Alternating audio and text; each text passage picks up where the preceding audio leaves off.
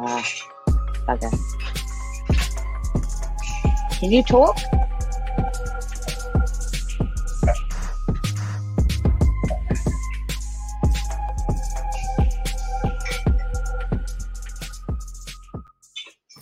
Hello, and welcome to another horror review. I'm joined once again by Del as we continue along the filmography path of Sir Peter Jackson. In this episode, we're talking about Heavenly Creatures. Released in 1994, the film tells the story of two teenage girls who meet, forming an intense relationship whilst creating uh, the fictional world of Borovnia in their minds. Love and bonding soon turns to tragedy as external factors come into play. The movie was made on a budget of $5 million and brought in 5.4 million at the box office. So technically, this is his first profitable movie. Are we going the right direction? Hi. Oh, sorry, I forgot you're not allowed to speak. yes. you're not allowed to speak. I have to interrupt you at every opportunity when you try to talk. It's a proper thing to do. I don't get it. Oh my goodness. Oh, we were perfect. We were. Hi, mm-hmm. headphones. No, I'm I- taking my headphones off. oh, Is that what's doing it? Is it the the headphones? Always has to be something, right? Oh, hang on, right. I broke my I broke my partner. Oh no. I broke my cast. Are we good? Yep. Yep, sweet. Cool. Sorry, I muted you. How's it going?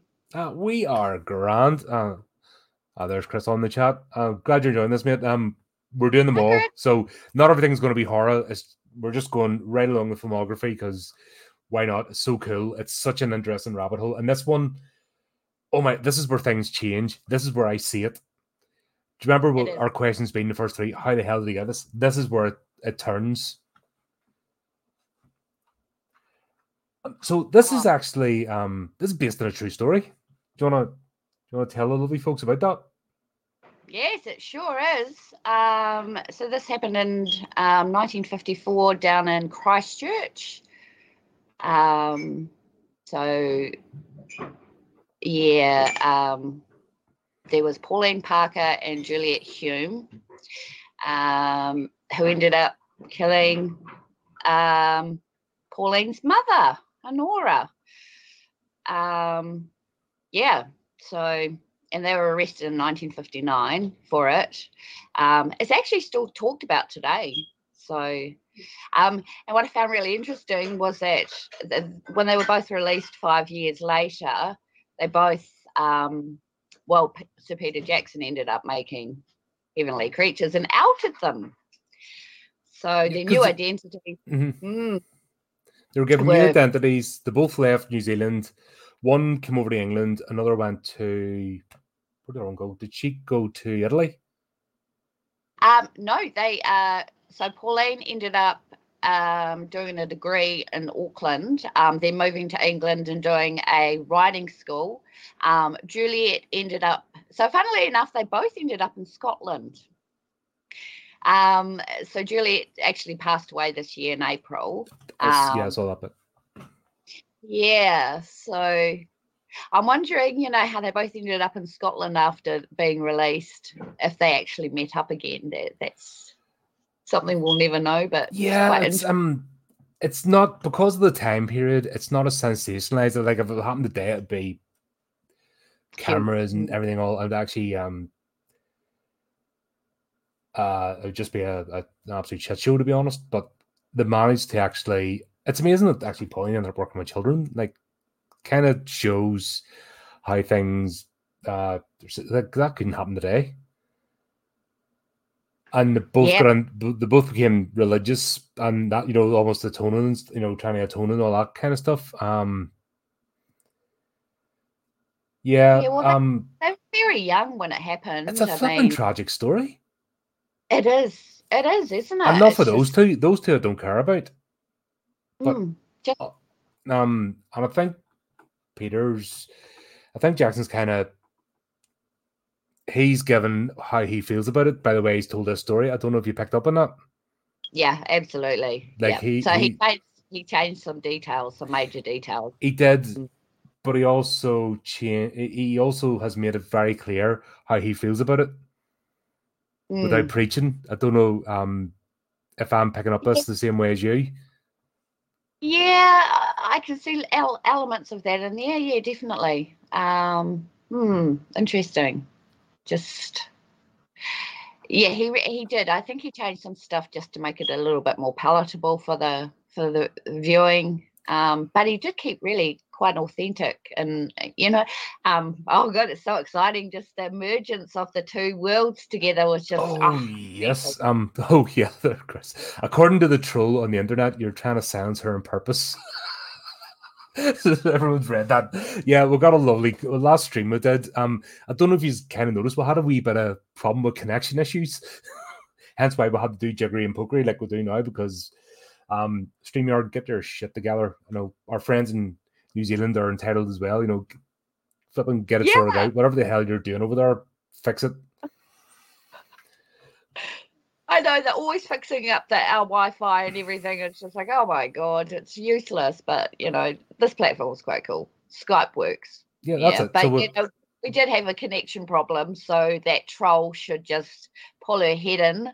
Um, I didn't feel like I was being ambushed by three men. Thank you very much. Um, there was a delay in the communication, so yeah, pull your head in. Also, in case you have noticed, Del's not shy. So if Dale has a problem, she'll bloody tell you. Yeah, I will. I don't. Um. Liberated New Zealand woman. Yeah, for flip's sake, do you think I'm to speak to some meek, pointless person? Flip's sake, come on. I uh, might, I might shove you some really crap movies, but that's about it. you won't be the first. You won't be the last. no. Some people even call themselves my friend and do it to me. You know what I mean? Yes, would that be Cameron buying new chance? Yeah, and Chris has done it as well. Flipping had to watch Maximum Overdrive again. Fucking duh. Oh god, that uh, yeah, check out our review. That's that's so much fun. oh, hilarious. Gosh. Yeah, well, yeah, this this case There's was um, yeah, I th- I think Peter Jackson really portrayed it really well. Um, even though he did change some details, but I think there was an intention behind that. and that's what that's what I'm saying. He's this is not a this is not a stupid man. He knows, he- you know. what I mean, he we'll we'll see the level of detail, so he's not going to leave Oh. things out. But I think he's done it because it was so easy to go. Oh yeah, poor working class girl. Oh, such a drudged, drudgery, hard life. Blah blah blah. No wonder she was enamored. And that that could be the narrative. And he's went, nah, nah, that's Yeah. not right. And I think that's why he's changed. Like her home, he he wanted to represent him. Uh, you can tell me if you agree or not. Because what I was seeing at the start was, um, God, I'm, I, I need to put their flipping names up, and I've watched this movie just like half an hour before coming on. Um, Pauline, yeah, Pauline's parents, right?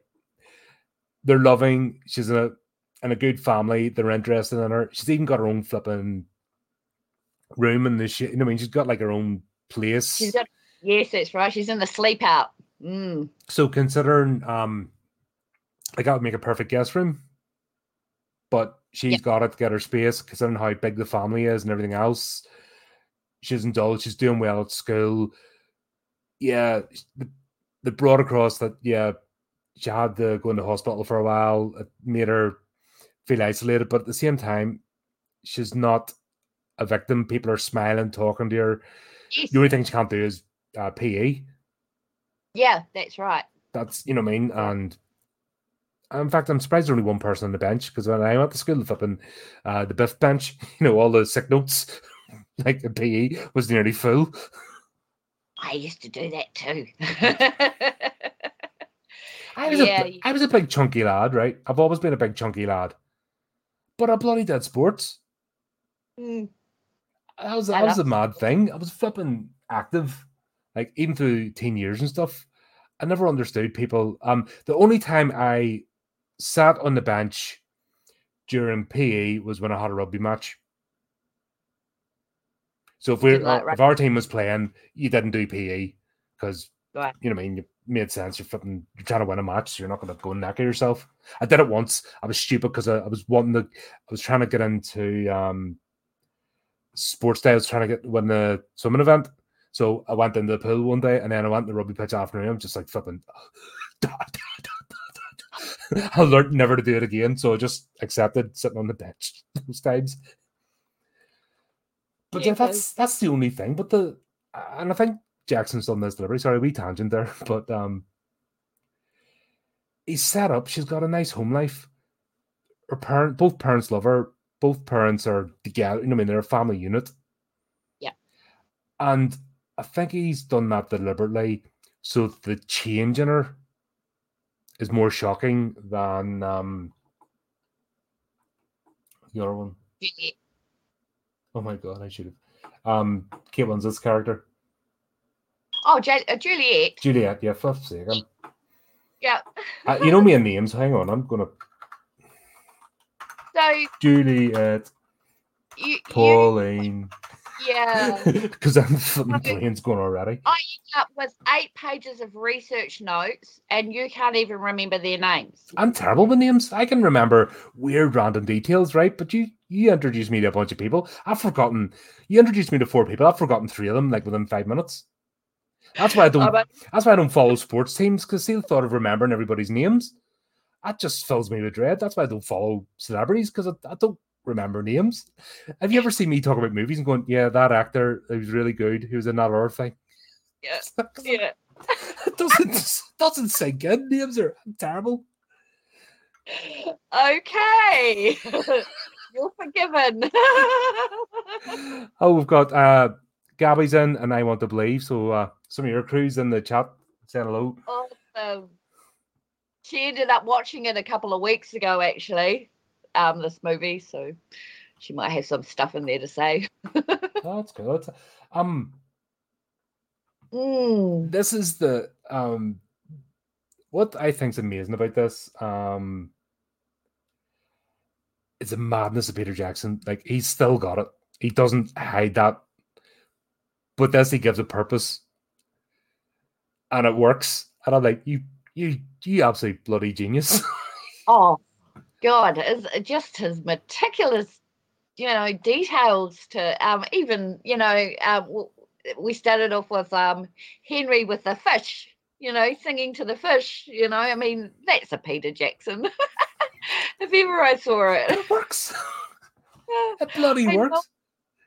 he's so great at characterizations you know he really really develops his characters and you know he puts them into places and he makes sure that they've got that right facial expressions and i mean the facial expressions were hu- really really amazing during this i mean especially when the girls started changing and you you know but we'll get to that later but Yep. mm. the thing i did want is i did notice about the what he did with the film was he made he made Pauline's family life, even though mum and dad um, seem like really good people and everything, but they've got a lot of lodgers staying there and a lot of, you know, a lot of lodgers in Yeah. the house. So, yeah, it's quite a busy household. Yeah, and that's why I'm saying, even in the busy household, she had her own space. So they even gave her the respect of making sure she had her own space because that would have been more valuable. That little out bedroom would have been more valuable to a lodger. They would have paid more for that. Yeah, exactly. So the fact that they gave that space in the movie, because in reality, they weren't actually, they didn't run a guest house. He wasn't a fish manager. They're both um, grounds people. They worked for um, a museum, wasn't it? No, Uh, it was wasn't a uni- private household. It was um, National Park. He was a was gardener. She was a housekeeper. Yeah. Yeah. And they worked for the Oh. same place. Right. Yeah. Hmm. Interesting. Yeah. Um. And I, like I said, I think he's done that deliberately because he wanted to show the hominess. I think that's why he did it. Um, Because if they were in a big house as the keepers, there wouldn't have been any difference between their life and Juliet's. yeah, we see the upper class with the mi- middle class family, you know. Um, whereas if, say, Juliet's family, you know, because they were housekeepers, um, if Juliet's family weren't portrayed in that upper class sort of echelon. Um, I don't think it would have just been another poor family dynamics, you know, and it wouldn't have it wouldn't have had the impact. Yeah. Wouldn't have had uh, uh, so he's he's made changes, but he's made it to tell the story. And I like the way that he's making a point without beating you over the head of it with it. Um, subtext is really strong in this movie, eh? he he is basically he's disgusted by this crime. Let's be honest. Yeah. And you can get that you can get his actual personal disgust Yeah. through this movie. And this is somebody with a, a sick, depraved, dark sense of humor that we all love. Yeah. And this is what I'm saying the difference why horror fans know the difference between fantasy and reality. Yeah. Yeah. He's telling the story of an actual occurrence. And through his storytelling, he's shown his disgust at the crime, which is done so brilliantly. It is. And you, you don't have the. Oh, also, okay, so here's a question. If you didn't know this was based on a true story, say you missed the end credits or the, even the beginning credits, because it, it, it does tell you, but it gives you that opening.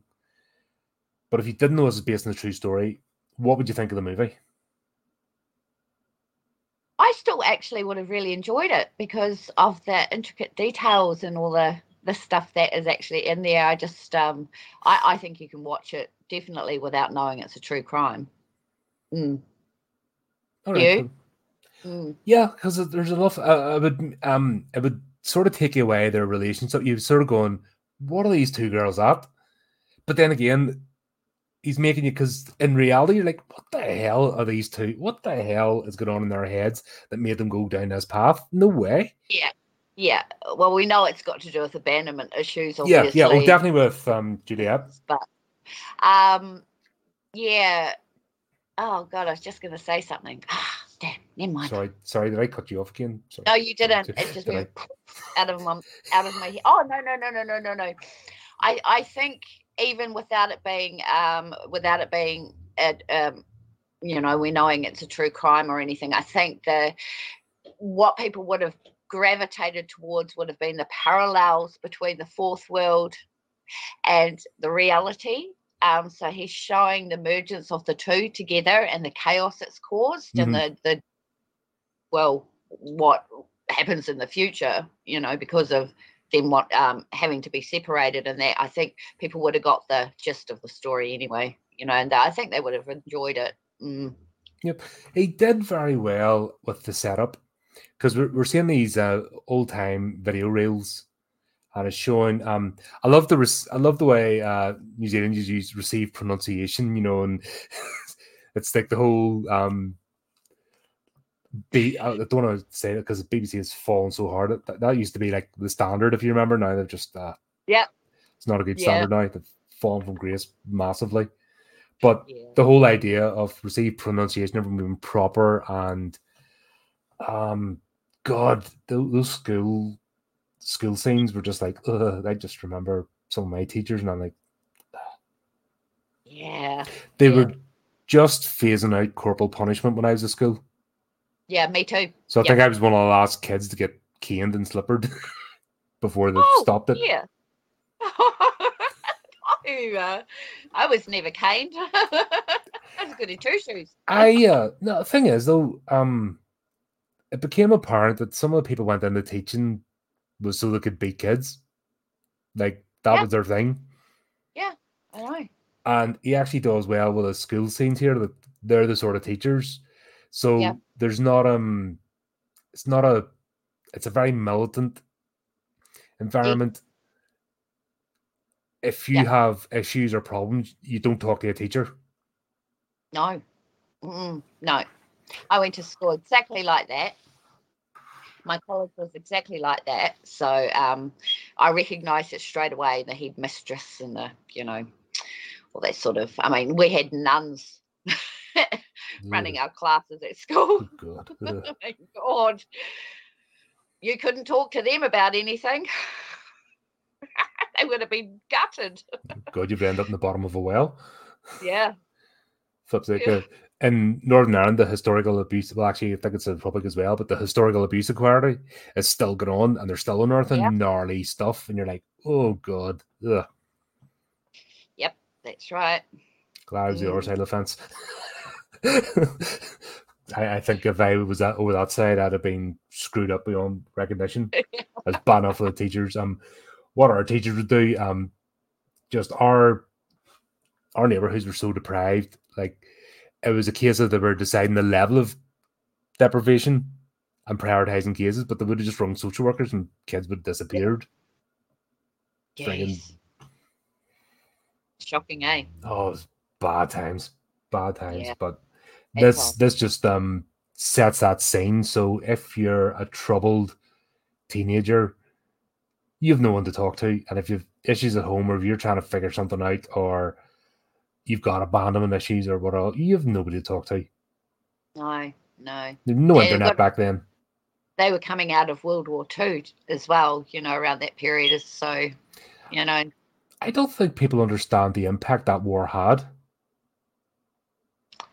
No.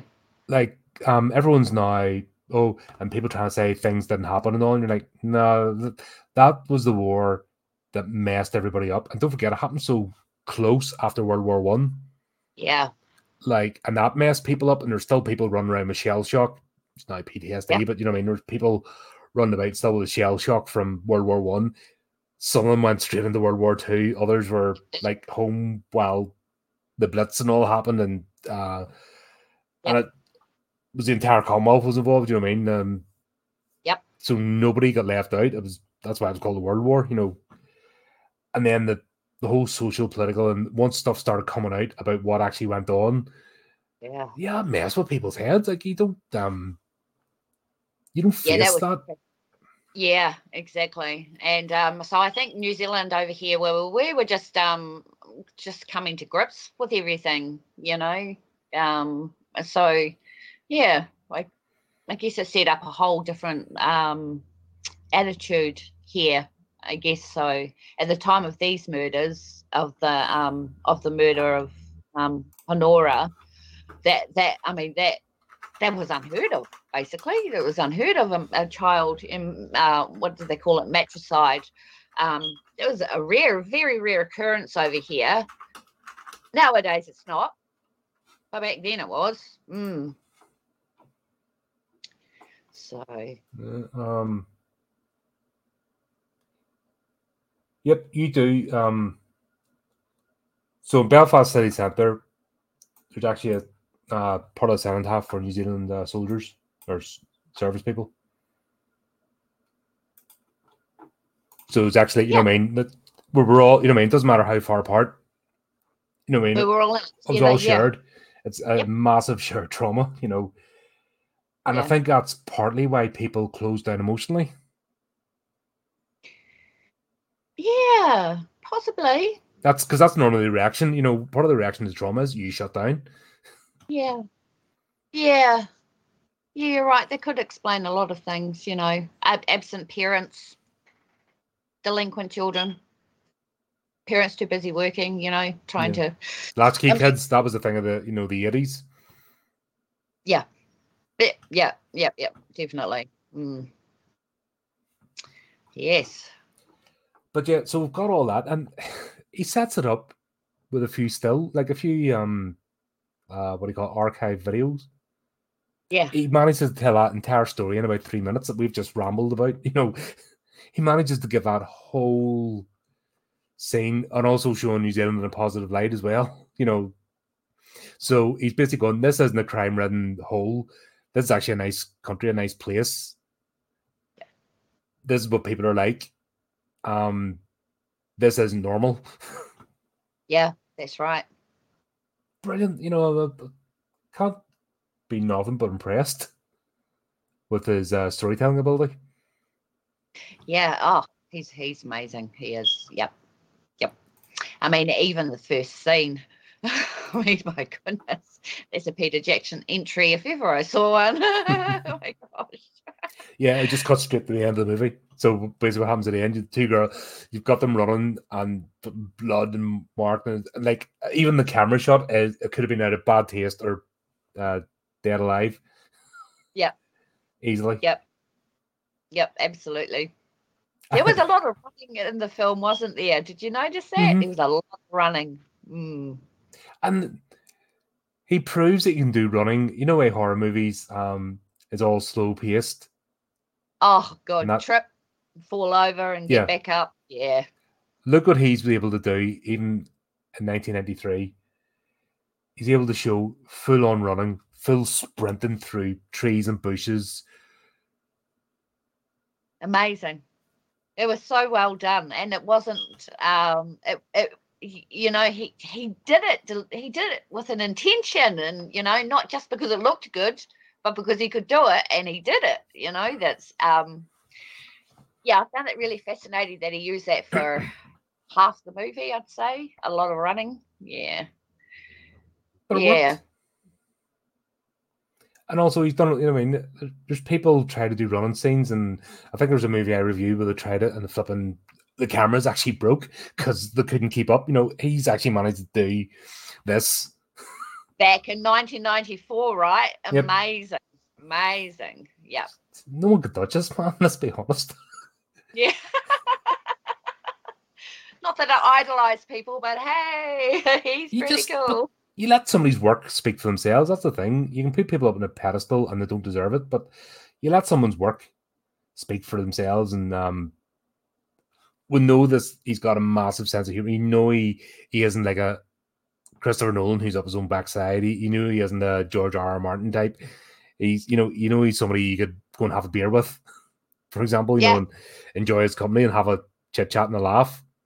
Yeah. Um, yeah. down to lovely guy. Yeah. So now he's taking on a serious. This is his first serious, you know, movie. Yes. And you're getting it like he's he's just uh, sprinkling the manage, magic. Um, what was it Chris said on it? This is five years away from Lord of the Rings being filmed. Are we seeing anything yet? Well, we're starting to see the fact that he can take serious subject matter. Yes, yes, definite change from the uh, the previous ones. Yeah, absolutely.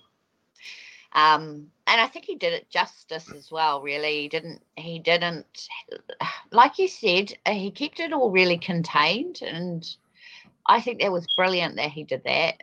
How he managed to do that, keep keep it quite contained.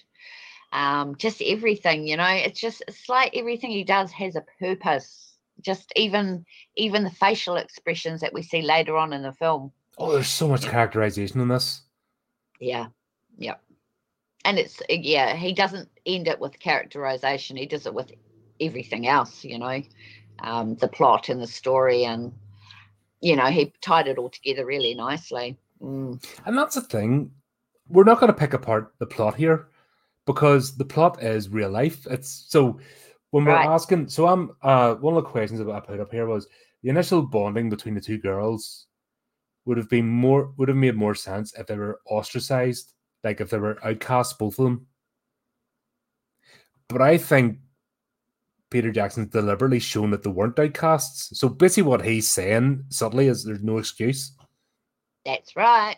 That's right. He has given yep. you his opinion without yep. beating you over the head with it. It's so brilliantly done. This yep. is how you storytell. This is if you've got an opinion on something. This is how you do it. Not this you nonsense today. Yeah, yeah, I know, amazing, eh? Yeah.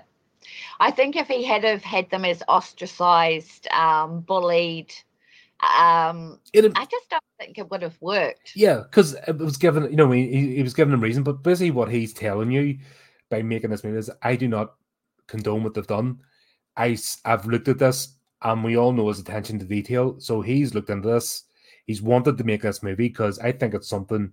Now I haven't seen any interviews um, that's something I'll probably do afterwards, to be honest, to see what he actually thought about it. But yeah. I can almost guarantee he's was shocked by the crime. He, he'd probably say that he was shocked by the crime. He was disgusted by it, and probably that he saw no reason why it happened. Yeah, you're right. That's just yeah. a guess from his storytelling. That's what he's telling me. Yeah, yeah. Yeah, I think what he's doing is letting us know that, you know, in their delusional world, they ended up, well, disconnecting from reality.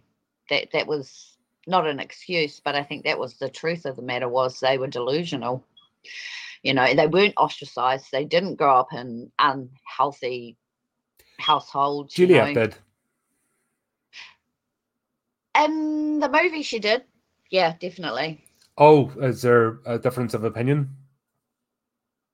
Um, I don't know much about Juliet, like the actual facts around Mhm. Juliet's family life. Um, I haven't dug into the history of it, but from what I see in the movie, she's basically a spoiled rotten.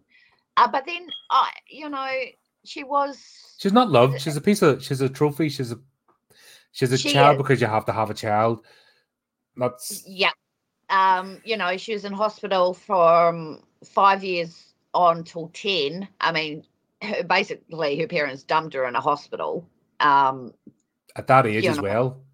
at that age, Oh. those are very important, uh, very important years. Exactly. Uh, Gabby said Juliet was neglected. Yep. That that was Yep. actually um, yeah, that's a form of child abuse. But Yep, absolutely. I mean, she had everything she could possibly want, you know, but she didn't have her parents' love. She didn't have their attention, and that's why she built up this fourth world. Um, was an escapism from her real life. You know, it doesn't really matter what her parents' job was or occupation or where they lived. The fact is, is that they neglected her.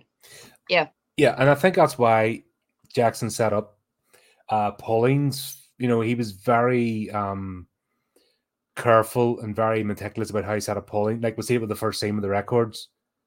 Yeah, yeah, they're and this isn't the first they're shown as well this isn't the first time that her father will come in joking with her. You know what i mean? They're in each other's lives. They laugh and they joke they play with each other.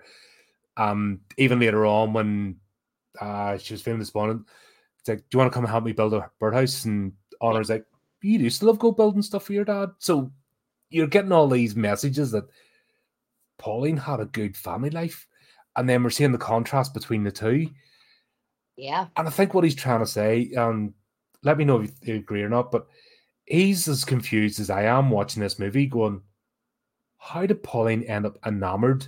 Now I can understand somebody comes in, brimming with confidence. We all gravitate towards confidence and competence and things like that. You know, that's how you know, be impressed by people. But how did Pauline become so enamored with Juliet?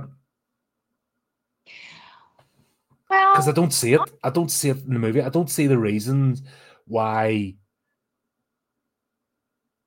I, I thought about it, and I actually, you know, the school scenes where she's Pauline. Okay, it looks like she's got friends. It looks like people know. No, she doesn't have friends.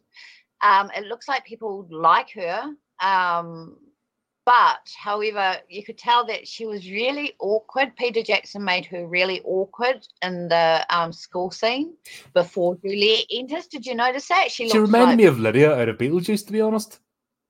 right. I was getting those sort of vibes. Yes, yes, right. Yeah, that dark brooding sort of. Yeah, I think, I think that that's what's happened is, you know, she's she's going to school, going home, going to school, going home, and then finally, wow, here's this this girl who walks in and she's full of full of herself. She's arrogant. We can see her arrogance immediately. Um, and I think maybe she had um, homosexual tendencies, perhaps, you know, and she, well, she, she, I think she loved the naughtiness of Juliet, you know, standing up for herself and paint, you know, at, in the art class. I think Because she was really a, a Oh. a good student, top marks. Um, we got it. Okay, what what was it? Oh, got an A. You know, we'll, we'll get that whole scene, and it's not like, okay, tell me right. It was all her parents are invested in her, not demanding of her. Yeah. and she's doing well. People nod and smile at her. She just doesn't know how to do it. But there's nothing like it. Like, would you consider Juliet to be a likable character? no. Do you see any endearing qualities? Oh God, no, no, no, no, no, no, no. Um, so I think maybe that is what attracted Pauline to Juliet was the fact that she was different and she did stand up for herself. She was well traveled. Um, I don't know if that's true, um, but in the movie she was well traveled. You know, she was she was just a bright light. Mm-hmm. Um, mm-hmm. That's yeah. Mm. I think um I think this is a bit that's, or maybe, see, I don't think he's done this. I think he's done this deliberately to make you scratch your head and go, how did this happen? Because he, if he wanted to show Pauline living in drudgery, he could have easily done that. Yeah. So, yes, and, and it's this whole thing, oh, you're working class, you must be, you know, blah, blah. No, you can be working, working class used to be something to be proud of. Yeah. People, oh, God, yeah. it was the there were known, you know, terraced houses were little palaces. People scrubbed their front step. Um, I remember, um, like back back home, people like uh, tradesmen, they wouldn't go to the middle class. Like say carpet salesman, they wouldn't go to middle class houses because the middle class houses would have had the cheapest carpet because they spent their money on the expensive schools, the music lessons, the the dinner parties, right? Yep. But if they wanted to sell expensive carpet, for example, they went to working class houses because that's the ones that oh, I'm getting the best for this. Funeral directors, and known quite a few funeral directors in my life. The people that pay the most for funerals are working class people. Right. Middle class and upper middle class, you know, they will skimp out as much as possible because they want the inheritance. Yeah. They will buy the cheapest coffin, the shortest service. You know, I mean, they they right down to the bare bones. It's working class people that actually spend on things like that because it's important. It's not about the money; it's about personal pride. And. This has been chipped away at recently. It's a you know, don't want to get into that, but I'm just you know, it used to be working class wasn't didn't mean bad, didn't mean you're terrible. Just meant yeah, you had less No. money, but you there was a culture. You're proud. Yeah. Um, yeah. Absolutely. and I think he's deliberately set her up this way. Yeah. To show, because I think the media made a whole thing about her being working class and her being middle class. Yep. Um. Right. By the way, outside of the Commonwealth, you probably don't get this conversation because it's we all have a rigid class system. You know, it's We do. Yeah. uh. So what you might think in other parts of the world, you know, the class system is really a massive thing. yeah. In the Commonwealth countries, definitely. Mm. Um, and that was uh, the media probably made a big thing out there, and he's just saying no, that doesn't mean. So he's giving his opinions as well on the working class, without beating you over the head, telling you what he thinks. Yep, absolutely. He's going, yeah, working class isn't bad. You can have family, you can be proud, you can have stability, you can, uh, because she's doing very well, so you can succeed. You know, he's telling you this. Yeah. Yeah. Absolutely. And I think he's he's he's also showing that you know it doesn't matter where you live, who you are, you know, um, what where you come from, you could potentially turn into a murderer. You know? everyone's one instance away. You know, just one one moment Yeah, that's right. anything. Um, it's habitual criminals. I don't have time for because anyone can make one mistake. But if somebody keeps doing it again and again, well, guess what? You're you've chosen that lifestyle. Don't make excuses. yeah, that's right. It's a lifestyle. Their patterns.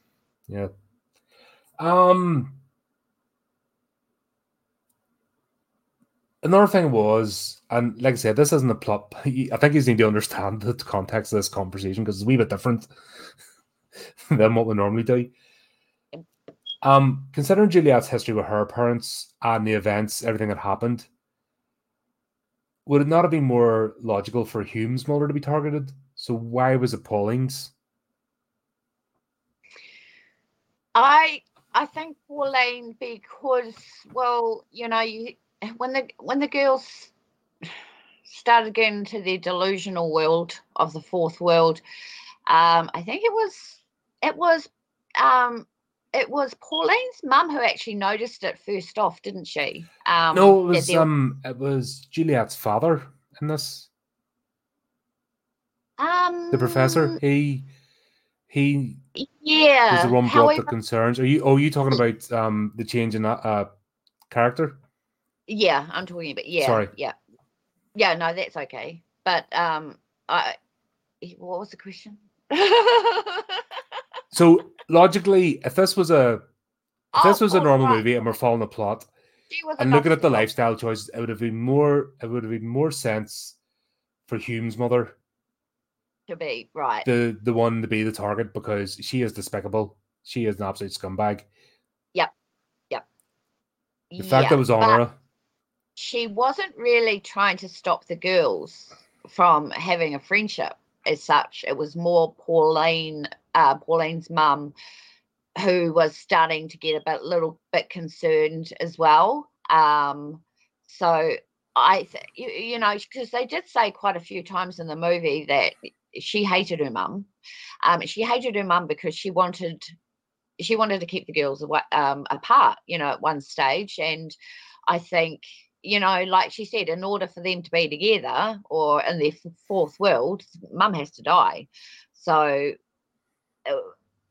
they targeted her maybe because she was more accessible. She was, I don't know, but just, just the way it And played out. uh, that's the thing. This is probably what's got people scratching their heads in real life.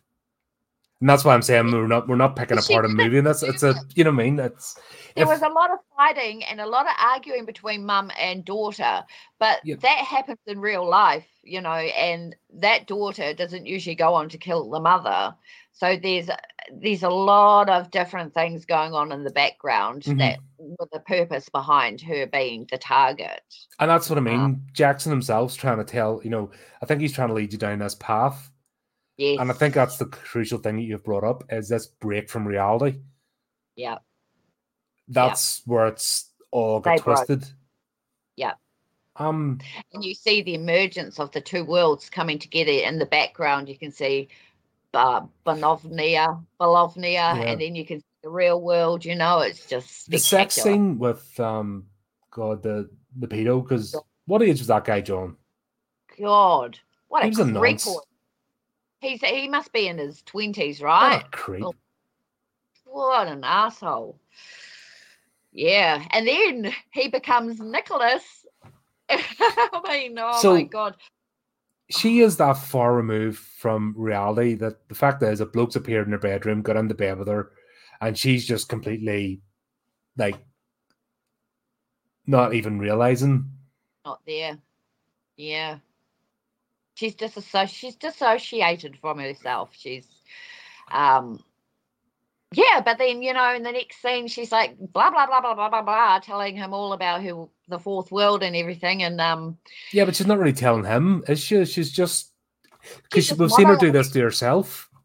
yeah, yeah, yeah. The um, the actual sex scene was I could have done without that, but. I can see why Peter Jackson did it to show the disconnect between realities. Yeah, but but the first scene, obviously in the bedroom, like she's Yeah. already got that. You see the that complete that disconnect there as it is. Yeah, absolutely. Um, and Uh, she already when, um, told Juliet that he uh fancied her. Yep. Um, That's right. And and how did Juliet react, eh? Oh my Oh, well, goodness. But then That would've- More abandonment, right? Mhm. Mm. So yeah, no. Juliet's I- a I more see- straightforward character, I think. Philip? Juliet's a more straightforward character. She is Yeah, she is. understand. You know, what I mean, she is the understandable character. Yeah. it's Pauline's the one that I'm confused by, and I think the movie is uh also confused by Pauline and trying to explain Pauline. Yeah. I don't know if you agree with that or not. Yep. Um I saw glimpses of that as well, and I, I myself was wondering some questions. You know, what, how, how did she get to be like that? You know, um,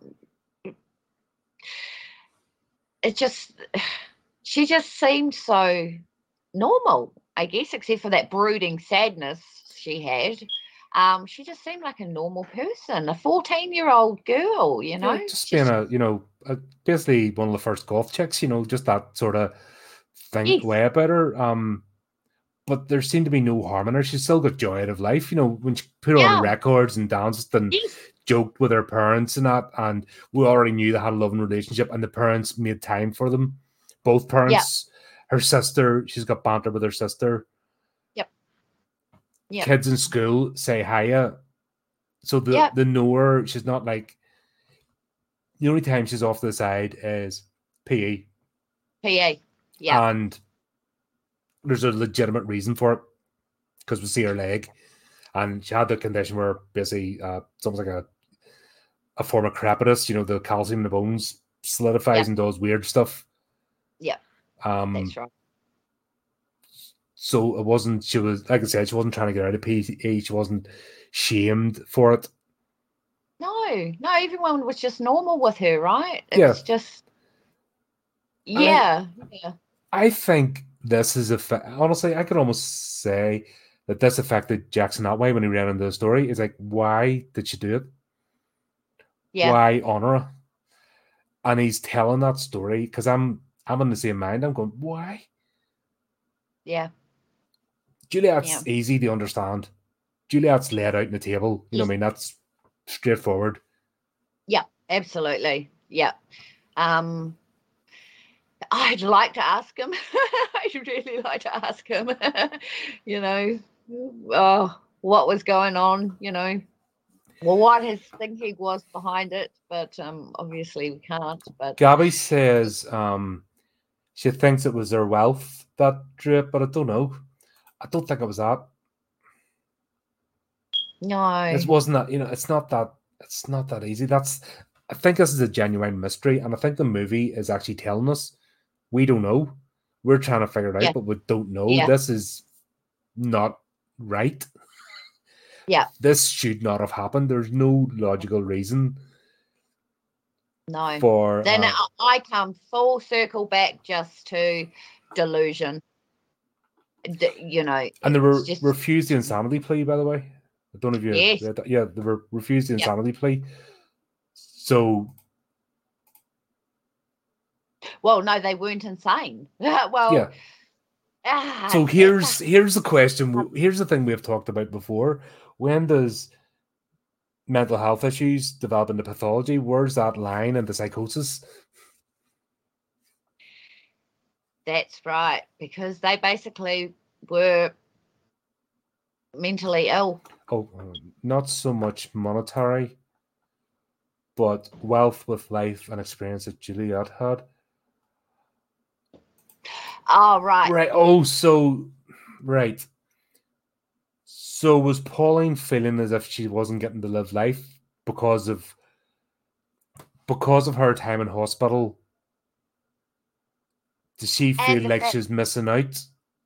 Yeah, I I think that plays a little bit into it as well. And it didn't seem like I mean in the movie it seemed like mum and dad weren't that wealthy, which is why they had to have lodges. Oh yeah, and you saw with the Christmas the Christmas present, you know, the thing that But at the same time, though, it wasn't as if that's what it's the, that's what the movie. It's not like I said. If if they had a had her living in drudgery and misery, yes, and I think this is once again that's why I think it's done deliberately. Is to make you question it. Yep. Yep. Um.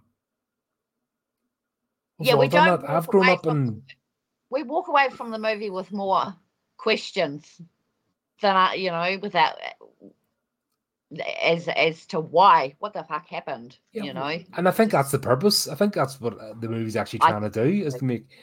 Um, when I, I like uh, my family didn't grow up with much money, um, and it was always hard. And plus, I was one of those rare people where both my parents were married, and I went to school. Everyone else was broken home, so basically, there's two families buying their kids. You know, what I mean, they, they financed them. So you had two sets of families, you know, and the way they bought their kids' affection was with money. So there's people um just cash flying about the place and I could never understand it and always found and then um so because this is making me think about my life. This is weird. No, mean, it's not normally when when these movies make me go, hang on a minute, how did I? How can I draw parallels with my own upbringing? So we didn't do foreign holidays because mum didn't like to travel. She got stressed out too much. But we had a holiday home. Nice. Yep. So um Oh, that's what we did. We went this, you know, wee coastal town, uh, place called Malal, went there. And that's where we spent the entire summer, wow. which actually was a good and a bad thing because it meant growing up in Belfast during the 80s, um, if I had a maybe stayed all summer, who knows where I would have ended up. Bad, Yeah. you know, bad times, bad place. yeah. but it oh, also yeah. it also made me a target because then I became a bit different because I never mixed with people in my neighborhood. Right. So I spent all summers and like spring holidays. Now I we went we went to the, the holiday home, and it's funny because with people from all you know, I mean, it wasn't as if stately home or anything. It was a flipping we uh what do you call it caravan? You know, nice car got a nice caravan too. You know, it was all all decked out and stuff, really cool. Um, and the people were see him, but other kids would maybe go for two weeks and disappear again and back, and you'd always new people. So I was always like ostrich, you know, slightly off. I wasn't like the rest, Yeah. and I had different experiences growing up. Yeah. So I can understand that, you know, maybe feeling a bit, oh, I want to fit in. Yeah, that's But true. I was happy, you know. I mean, um, I didn't hate my parents over because actually I was happy when we went away and stuff and stupid things. Believe it or not, see stupid things like picking blackberries and raspberries and you know making jam. There was always the amusements. We went down to sea crab fishing and you know sometimes somebody takes us out in the boat and stuff. You know. Yep. Um. Yeah. So I can understand, yeah, there's kids that always had money, flashing the cash and stuff, and they went in the, the, the holidays to Spain and stuff, and they boasted about it. And part of me was a bit jealous because I wanted to do it, but also I wasn't feeling neglected either Right. Yeah. because we just did it differently. Yep. Um, Yep. Yeah. We we we didn't take trips overseas or anything. We we went camping, you know, on the beaches and things Mhm. like that for holidays and you know. Um, nowadays, you know, people want to fly overseas and all that sort of stuff, and they're well traveled or whatever. But you know, there are families who can't afford to do that sort of thing. Um, but that was okay. You yeah, know? but that, that's all about the experience, and that's what I'm saying. It's not about wealth, money, and yes, um, just the Gabby's point is she's seeing experiences, she's feeling, she's maybe feeling left out. But I also think this movie's not trying to show that. The movie's trying to make you go, "Nah, why she done that? Why she done this?" yeah, yep, you're the right. The movie's not trying to explain the, the the the movie's trying to make you ask why the hell did they do this this is not just wrong but you know Bonkers. illogical completely illogical Totally. Yep. yeah and that's Yeah. uh yeah and that seems to be the main you know uh, you have um you know, obviously notes that's that's my first half of the questions of this movie is it makes no Yeah. sense No, it doesn't, does it? It's i think that adds to the tragedy murder is senseless at the end of the day. It doesn't really make sense. There might be a reason why someone's done it, but it, it doesn't make sense how someone ah, could choose to do something like that, you know. And I think it's just showcasing that it doesn't matter how old you are or what class of family you come from, you know, it's it- it- once you're in that delusional state, um, all sorts of bad shit can happen you Mhm. know, and we you see it in this movie, and he showcases it really well, I think. Um, particularly with the fourth world and Mario Lanza and God turning turning superstars into saints and the altar. That oh was i out was it, um out of it. I would say there's an almost uh, there because there's a few hints thrown at this. There's an almost abusive relationship between Juliet and Pauline. Do, did, do you think so? Yeah, because that scene at the altar was the first instance. Because when Pauline tried to add her contribution, who was it, or someone else, Right. That's right. Orson Welles. And she reacted so violently, you know, and Yeah. you know, what I mean, the loving character changed like that. Yeah. Yeah, it did. When she mentioned the the guy having a crush on her, you saw it. Um, where when else? There's another scene. So anytime, and I Oh, think I think you mentioned the abandonment issues because Borovnia. There was a scene there where she was running after um Deborah um through Borovnia, their Mhm. makeup world. Um and she's uh, yeah, so I think what we've seen there, uh, particularly in that scene, is Pauline running after Deborah. Um, you know, sh- she's Gina, and then there's Deborah. So Juliet's Deborah, and she's running around looking for Deborah, you know, chasing her through that scene. It's like um she's a little lapdog.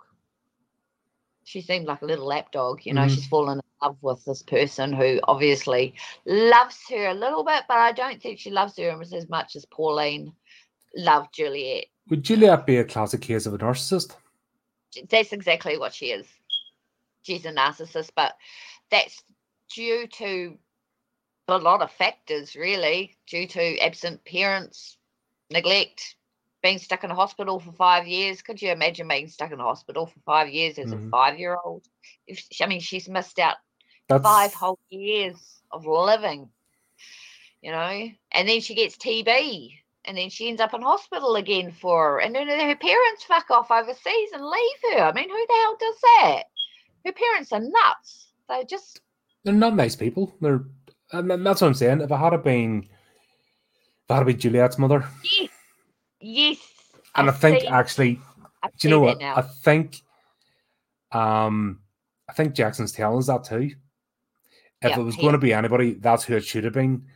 That's what it should Why been. Honora? Honora did not deserve that in any shape or form, and they, even um, like we'll we'll we'll jump, we'll we'll go. To, I mean, we'll get to the last scene, but even that whole lead up, Jackson's telling us how he feels about the whole thing, Yeah. and To agree with him to be honest.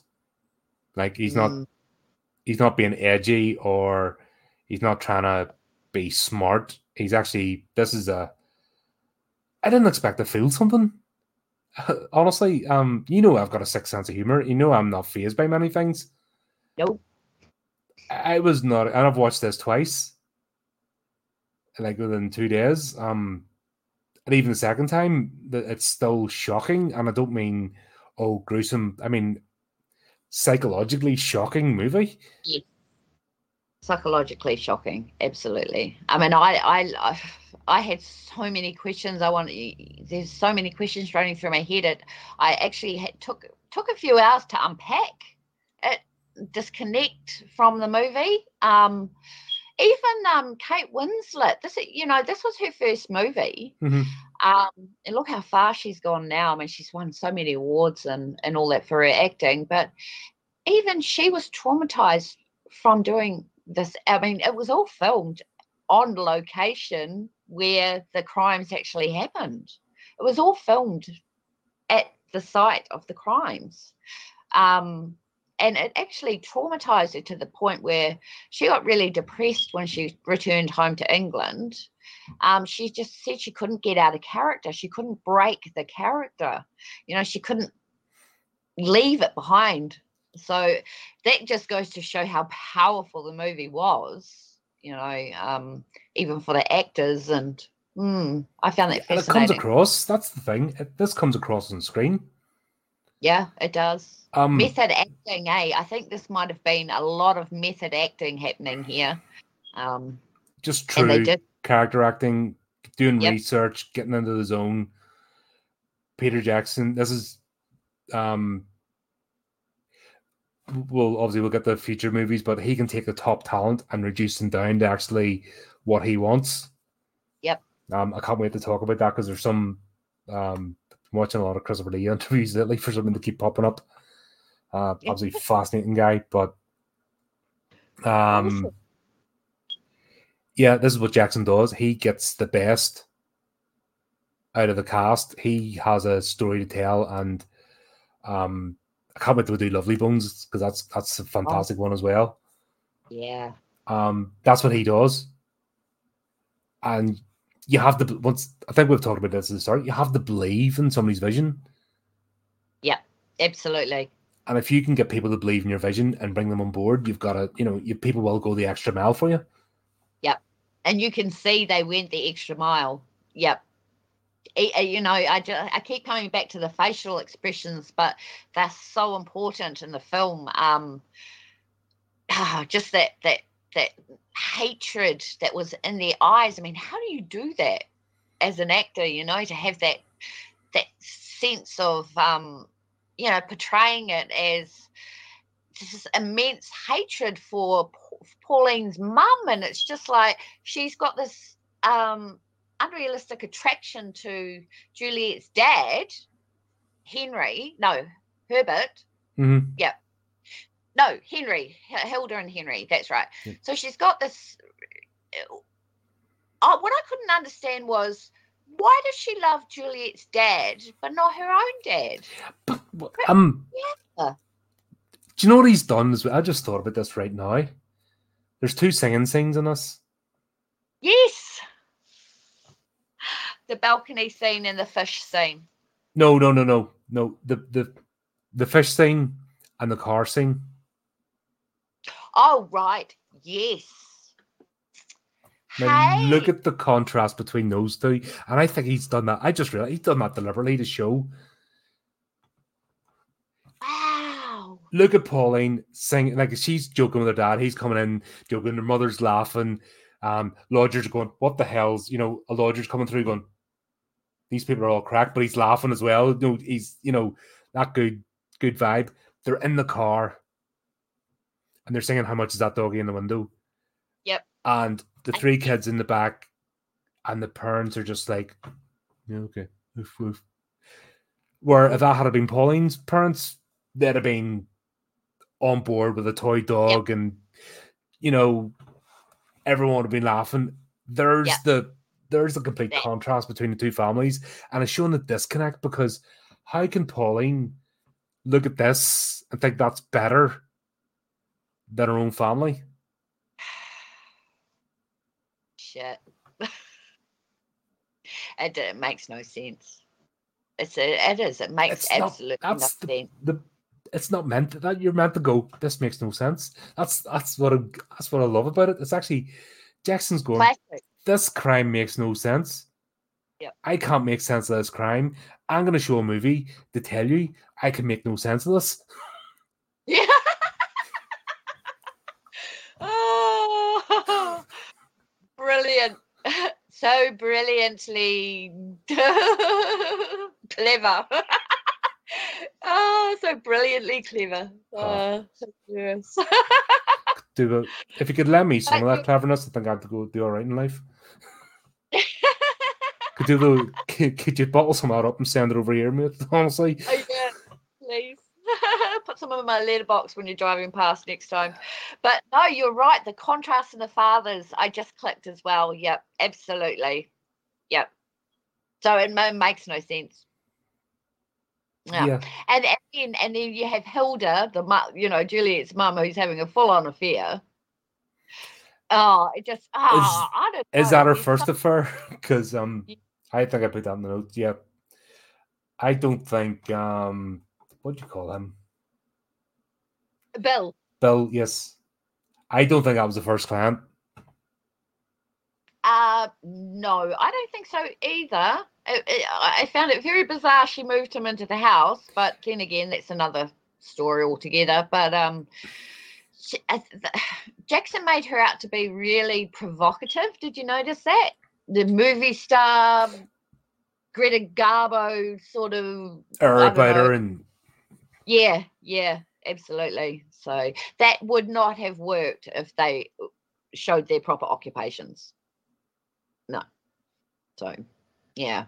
So um yeah, no, I don't think it was her first um extramarital affair. No. No, and then mm. she found somebody obviously rich enough.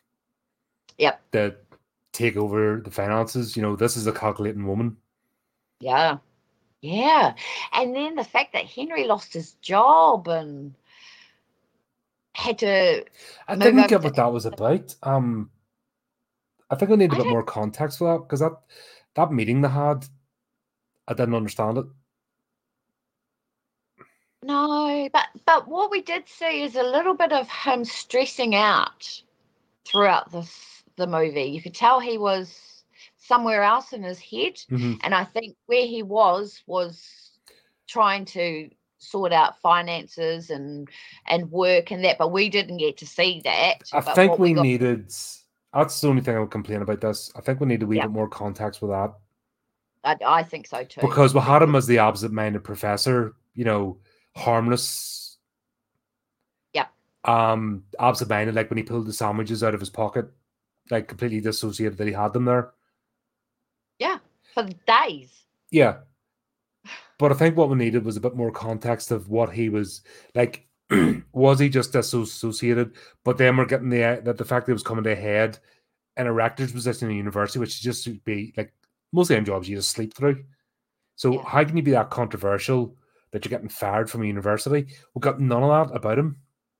No, we didn't. Um, it didn't make sense. No. So that's We the only did- bit. But elaborate. He needed to elaborate on that a bit more. Mm.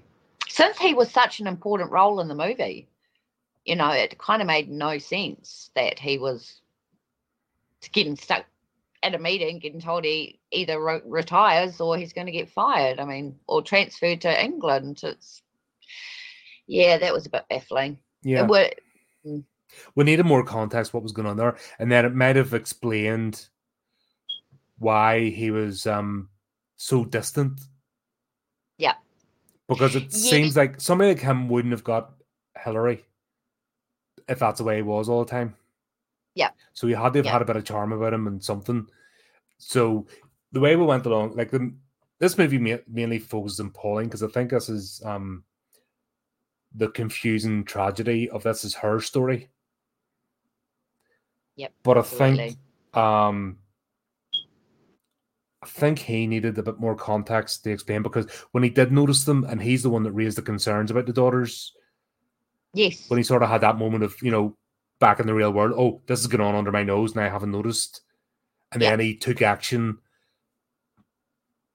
and he was, you know, he wasn't just the dithering absent-minded professor that could have had orgies in front of him, not noticed there's something going on, but we didn't get that about him, which is only bit um disappointed him with this movie. Yeah, yeah. The characterization of him was it, it sort of lacked, didn't it? Yep. Um, it lacks some substance to it. We just, yeah, like I said, you you walk away thinking, what's going on? Yeah, what what was the intention behind that?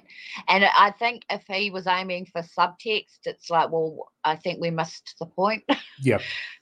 I missed it anyway. Because his whole point as well was to move to, uh, to be somewhere for warm climates for his daughter. So, but we didn't get the loving father. We didn't get his. He's. If I had a bit more context of his motivations and why he ended up butting heads, we would have understood more about him. yeah, Yeah, absolutely. We know his wife. His wife's absolute trash. Yeah. That's you Yeah. know that's that's let out playing, and we know that Juliet because I think because of the time and era, uh, her father was trying to be the provider. Yeah. and relying on his mo- his wife to be the nurture mother, but the wife has no uh, doesn't have a nurturing bone in her body. She's completely one hundred percent self centered. Absolutely self-centered and fake. She was fake loving on her daughter. Mm. Um. Yeah. Um, another thing is with using um. Borovnia. We'll get to see Jackson's spatial effects. Like only Jackson can use his spatial, like bring his spatial effects in a movie like this, which normally wouldn't have. If this was done by anybody else, it would just been like few cameras, shakes, and lenses, and you know, scream and stuff. But he actually uses his talents and spe- like even from the plasticine models, the we're we're seeing his level of detail. Like I could have just been like squished together or something. I would have made, you know, you know, nothing. But he's actually put that level of detail and the bloody sandcastle scene. That blew me away. Didn't it? I had to watch it again. I had to rewind it because I was just like, "How? How did he do that?" Get, I mean, obviously he's done something, but to have the camera traveling through the castle, it was just amazing. It was, yeah, that was definitely Peter Jackson, right? Mhm. just meticulous. Yeah. Yeah, and the girls looking through the windows yeah. and all, and then even even right up to the last minute with the, the wee brother piles into it. Yep. It's so well done. Um, and just his I mean, level. you could think of even doing something like that, would you? That's No, that's his imagination, right? God. yes, but once again, Yeah. you're not getting taken out of the story. You're getting drawn more into it because he's shown. I think by putting the details into the world of Borovnia, he's shown how it's possible to get dissociated from reality, and obviously first pops up when um Juliet's parents are going to go away, and she just completely has a breakdown. The fact that they didn't even notice that No. she's they think it's okay just to leave a child for five years, and what happened with the wee brother? That's another confusing thing. The wee brother. Yep. He's a completely different character. Yeah, he's sort of not there, is he? He's there in some scenes and then where is he the rest of the time? Yeah, I don't know. So did this all? Um, obviously there's an age gap between them.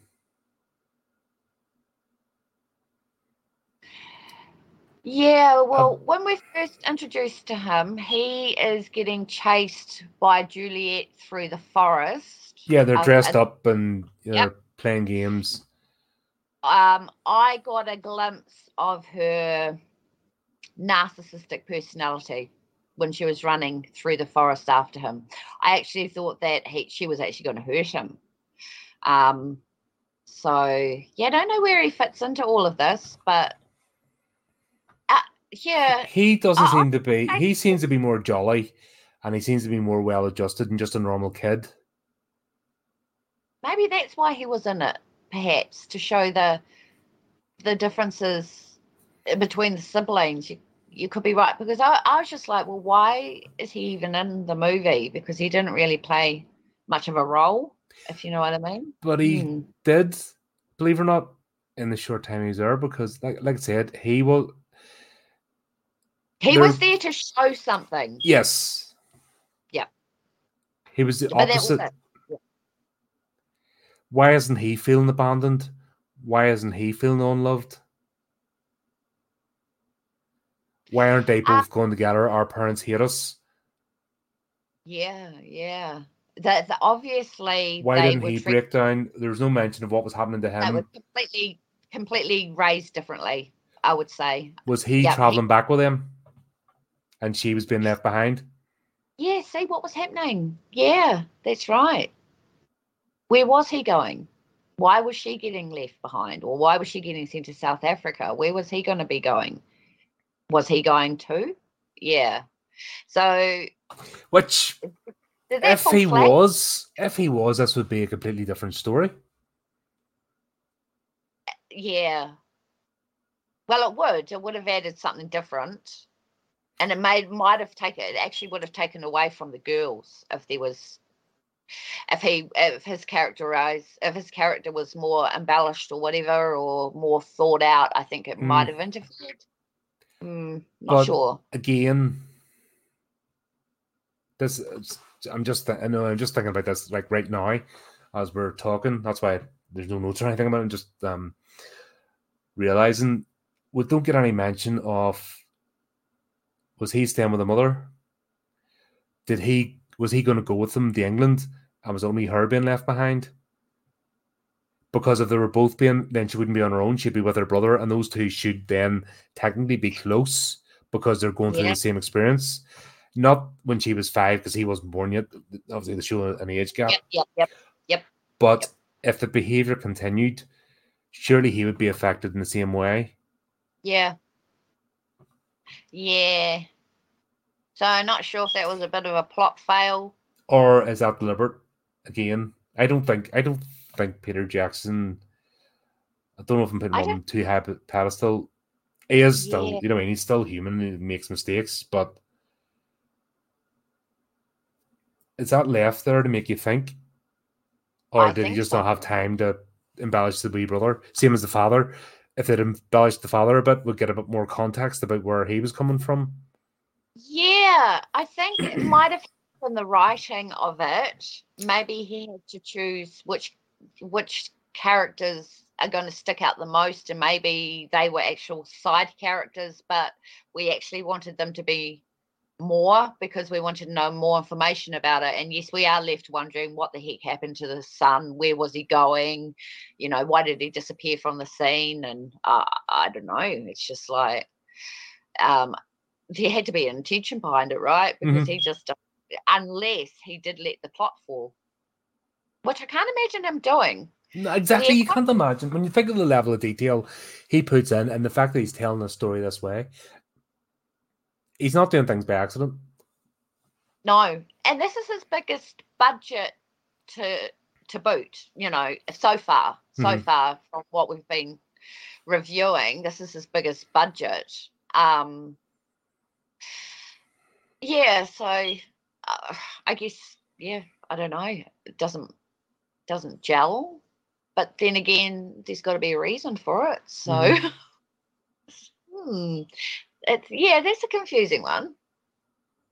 I only just thought about it now as we've, as we've delved into this. That's what I mean, and that's once every time you think about this movie, you just get more questions, and I think that's um, I think that's purposeful because this Yeah. crime makes no sense. No, no, it doesn't at all. It's, it's horrifying. It's a truly senseless crime. it is. It's sad because, ah, you know, you should be able to argue and fight with your parents and not have your children turn around and kill you. uh, Mhm. You know, just because, yeah. But that, then I'm coming back to the delusion, basically that they had um created for themselves. You need to interview PJ to pick his brain. Yeah, well, actually, um, spoiler. Guess what happens at the end of this series? We're sitting down going, "Oi, you, answer some questions." Jackson, here now. Yeah, we want you for three hours so that we can just pick your brain. Ah, I'm just this would be the movie so far I'd ask him about the most. yeah, out of all of them so far, definitely. Like- yep, I've got questions. oh, I've got a question. How the hell did he get away with a teenage sex scene? oh my god. And um, oh, by the way, there's boobies in this, Yeah. so we're, we're but here's a question, Chris. The, the boobies are just underwater, so does that count towards our KPIs? Are we still thirty percent? You can see them, but they're just slightly covered with water, or is that only like half a booby episode? Um, let us know because obviously this this um this channel has to maintain thirty percent of the movies press showage because that's just I can't remember what that start was that Slumber Party Massacre started that just became just become a thing. I just go Is it? Oh my goodness. because as you know, gratuitous nudity, violence, and sex is all about horror movies, and Yeah. we get it in Yeah. this too. No. Yeah. Yeah. I don't know what age these girls were um when they did this. Um, so Pauline was 14. No, no, no. I mean, um, not the actual girl. I mean, sorry, the, Oh, the the- actresses. the char- the, um, it was, um, oh, how old were they? I think they were 15 and 16. 16? 16 years old, I think. When, uh, yeah, I can't So it's- remember. Mm, it's right in the knuckle then for because It, it bordering, yeah. Um, yeah, but then again, I'm not too sure whether or not there was a regulation then um back the in 90s? the 50s. The 50s. no, no, no, the nineties. Oh right. I'm talking Oh, about right. nudity in movies. You have to be 18. You know, it's that's across the board. It's right on the border, on the crust, on the cusp of when they changed our censorship. So, not sure how he got away with it, but he must have just got in just before it changed again. So, because our, I think our censorship changed in 1993. Mhm. So he might have been making this in 1993, right on the the cusp of it changing from, you know, well, that that scene. I don't know if you'd be able to get away with it nowadays. Well, no. I mean, you know, I mean, no way do now. They're flipping uh, chop movies Yeah, up and do that. But, who wants to teenagers? but once again, there's no um. I know I'm making a joke about it, but there's no, no, I mean, there's no like titillation in this. It's not. It's, it's not for not- sexual gratification. It's actually No, fits. No, no. What I was going to say was it was really artistically delivered, which is it, it wasn't graphic. Um, this is it, it had a purpose, and you know that's when Nicholas came into the story, right? When she ran away, went to John's place, and then he became Nicholas. Was it the first? Yeah, was it the first bath the scene? shot. Yeah, it was the first bath scene. As we get it, but also it's demonstrating because she's covering her, sitting up, covering herself, and she's Juliet's flaunted it basically, you know, and um, it's showing the difference in the two characters. So the the Yes. scenes actually make sense, They do. but it's just funny because I just thought I'd throw that in that we got, you know, case we're getting Yeah. too serious, you know, we need a wee bit of levity because it's Did Chris answer you? no, not yet. probably get it.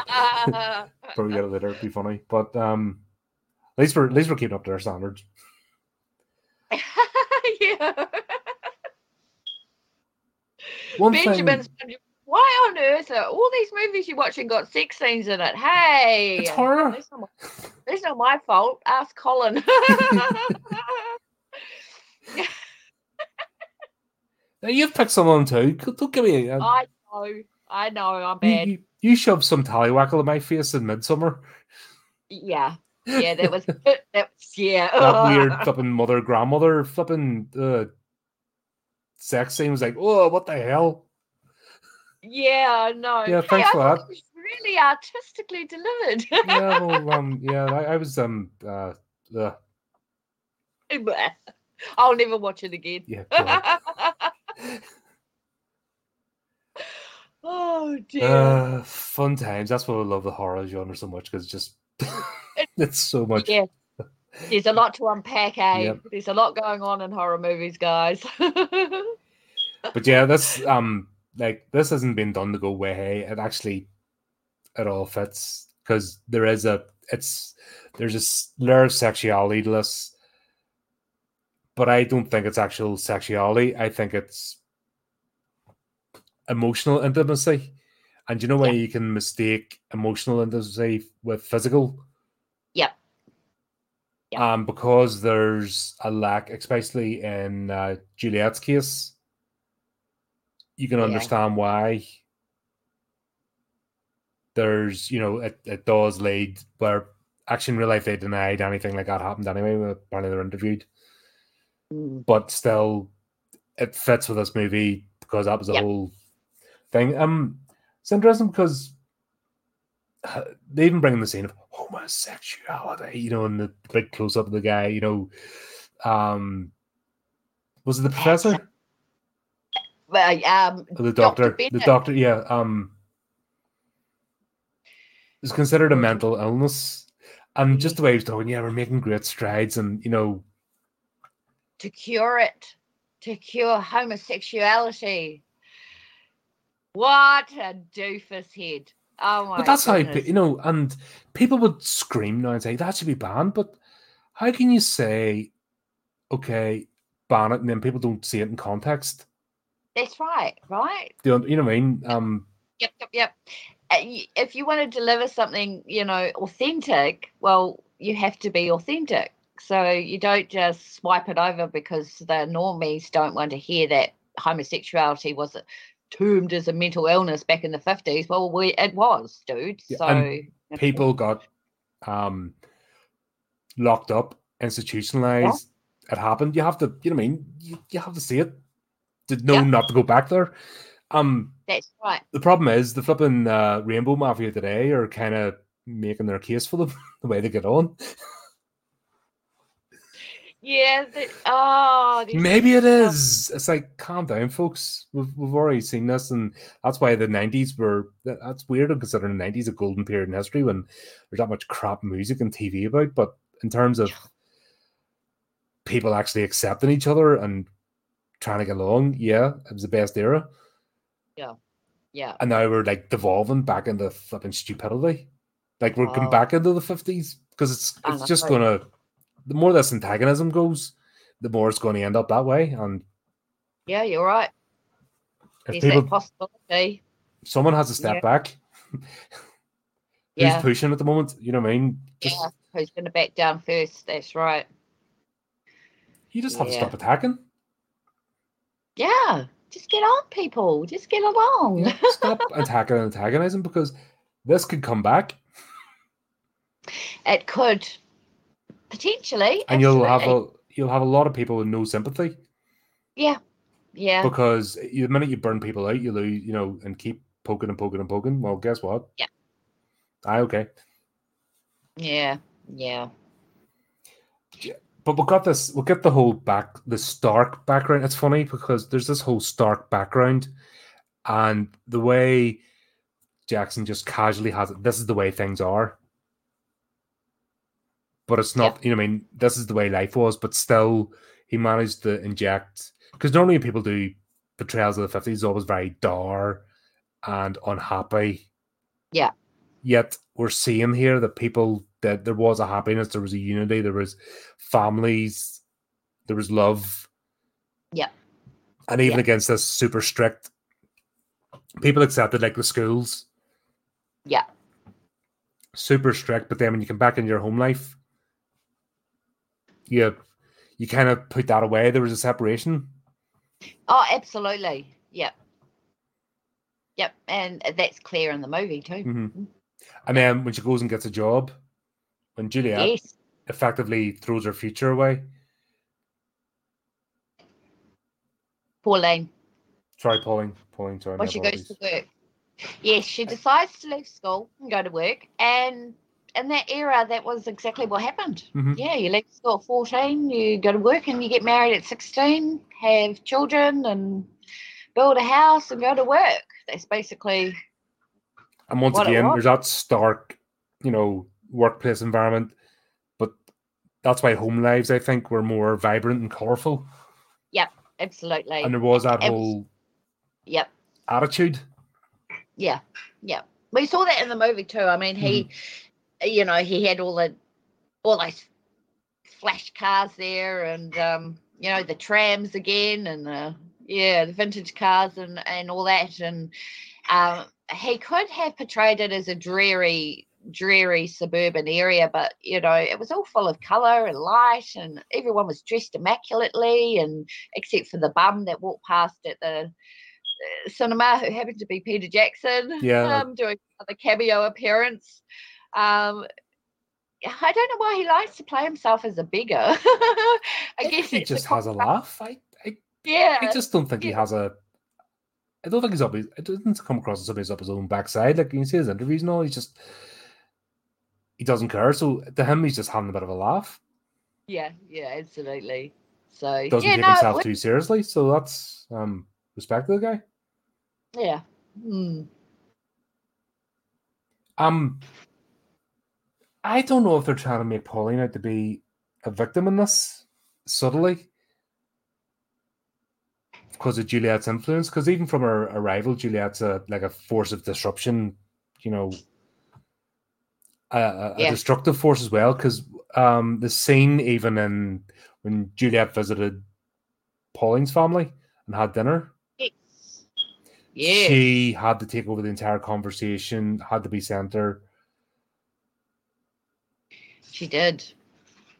And um Herbert and um, you know, Pauline's parents looked quite shocked, I think, by her their daughter's new friend seemed a bit bizarre Mhm. with her stories and oh i'm going to hollywood and i'm going to be a big famous blah blah blah blah blah um yeah you can see the difference in the daughters sitting there at that table you know pauline's like oh you're so you know oh puppy love sort of thing and there's juliet like just taking over the whole house just taking over the whole scene and yeah you can see that she's very up herself snobby Oh yeah. Um, narcissistic I don't think this is maybe betrayed. I'm starting to wonder now.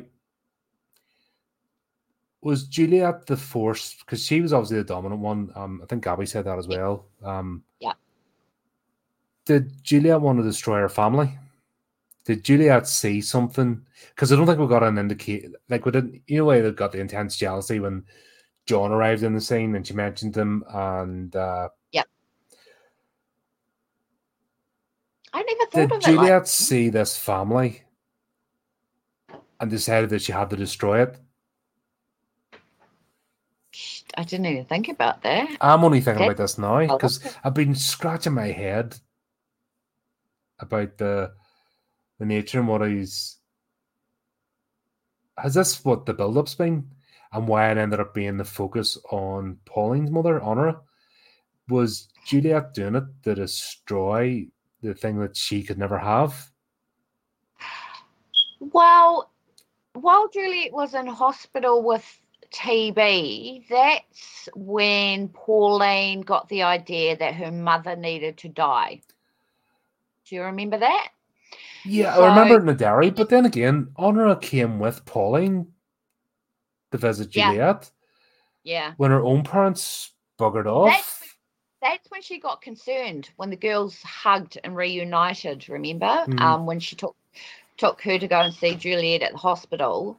Um, they actually looked at her with disgust, like, what are you doing? And you're intruding on our reunion, you know? And I think that's when we really got to see that, oh God, that these these two are capable of something dangerous, you know, the looks on their faces just said it all, you know. Um yeah, oh, it's hard to say. Just Is this um so I'm not sure if it was in I I I'm I'm just trying Yeah. to I think I'm maybe just trying to rationalize. I can't help it. I think I think you are because I'm like trying to as well, but it's like I don't I don't see Juliet had had any intentions to do that, but we don't know because she she did have a real narcissistic streak through her, so Mhm. That possibility could be there. Yeah. I think that's what it is. I think I'm just trying to because the crime makes no sense, and the fact that the way we're shown here, the wrong mother, you know, for want of a better term, was targeted. Yep. Yep. And the fact that Pauline was the one that had to complete, you know, had no reason to follow the path she did. Juliet did. Pauline didn't. No. And is that maybe Mm. what he's trying to tell us that there's he, when he's looked into this, is like Pauline had no reason to end up in this, you know, crazy vicious cycle. There was no reason for that to happen, But she still did. but she still did, and it ended up Honor paid the price, Yeah. Which should have been a teenage infatuation. And as we always say, creativity is good. So how does writing a series of stories, you know, and exercising your imagination turn into this? Yeah, it's it's a tough one, but I, I think what I think what J- Peter Jackson's trying to do is push the narrative of uh, a lesbian relationship. Come on, be frank. I think that's basically what it is because their friendship supersedes a normal friendship. You know, But it Um, wasn't um um it was more than that. yeah, that's right. like I said, right. I, I'm the, what I'm getting from it is emotional connection intermixed with physical. You know, I mean, it's not just uh you're hot because we see No. Pauline No. has sex with a bloke, and it's not that. It's not a. It's an emotional thing more than it's not just. It'd be easy to explain it. If that's what I'm trying to say. Saying they're lesbians would be easy way to explain this. But I don't think And- he wanted to just. Yep, carry on. Sorry. Uh, uh, sorry, I'm just trying to, you know, like I said, there's more going on here. There's more layers that just that simple explanation is not enough. That's right. I know. God, it was just so much to unpack, really. Um, because then you got to think about, well, you know, 14, 15 year old girls during that, you know, they're just finishing up puberty and and all that sort of physiological shit going on, and um, I guess that's yeah, maybe that's what he's showing is a little bit of that. Um, how a friendship can tip into something that isn't quite right, sort of. And I don't believe because um oh by the way, that thing about them that was debunked apparently. Them not being allowed to the condition of No. the release. Yeah. Because actually the Secretary of Justice um said that was debunked. Yeah. It, it wasn't a condition. So they had they had every opportunity to meet up. Yeah. The fact that they didn't as far as we're aware, they live separate lives. Yeah. Um, the fact that they didn't get into other relationships, as far as So I'm was- aware, Was it a phase? You know, was it just a normal phase? I don't that- think. See, I think it's deeper. That's what I mean. I don't want to. I I don't want to be flippant about it. I, I think it started off as a phase, then perhaps you know, then we see we see the um the scene at the beach where Juliet finds out her mum and dad are going to separate, and she runs off, um, and and then finally Pauline gets to see the the Bro, world. Borovnia, yeah, it, it, it- that's when it comes to life. it comes to life right then and there and i think that's when their shared delusion turned into i, I guess he might be saying you know delusion there is there's a fine line between delusion mental illness psychopathy there's all that there there's so much to put in there that um he just i i guess he was just trying to showcase that you know delusional sort of mind can end up being quite dangerous if it's not. And I could see they had no help. There was no counselling. There was no any of that. Nothing. And we see this with the background. That's portrayed that. Yeah. And the lesbian, you know, I mean, that was the times it was considered, uh, but they were still, uh, even up to that, they were still allowed to be together. It wasn't like they were pulled apart. So it's not, it's not that simple.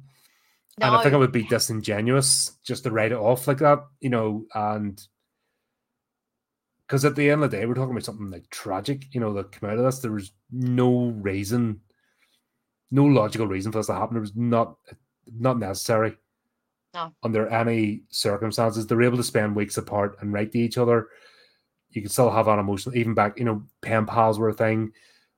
Yeah. There was 14, what's five, six years out of someone, you know, especially somebody who's traveled about. Something went wrong there. And something Yeah. got twisted. And Yeah. only they know what. I think that's the the message is that we can't make sense they- of this. Yeah. But Juliet was a huge influence over Pauline. Oh, without a doubt, that was very evident. Yeah. Yeah. So,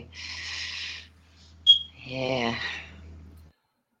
Um, yeah, but this actual um, up to the final scenes, like um, the murder of honor, there was an almost ritualistic aspect to it. The way that they were going out for a walk, they were going to the tea house.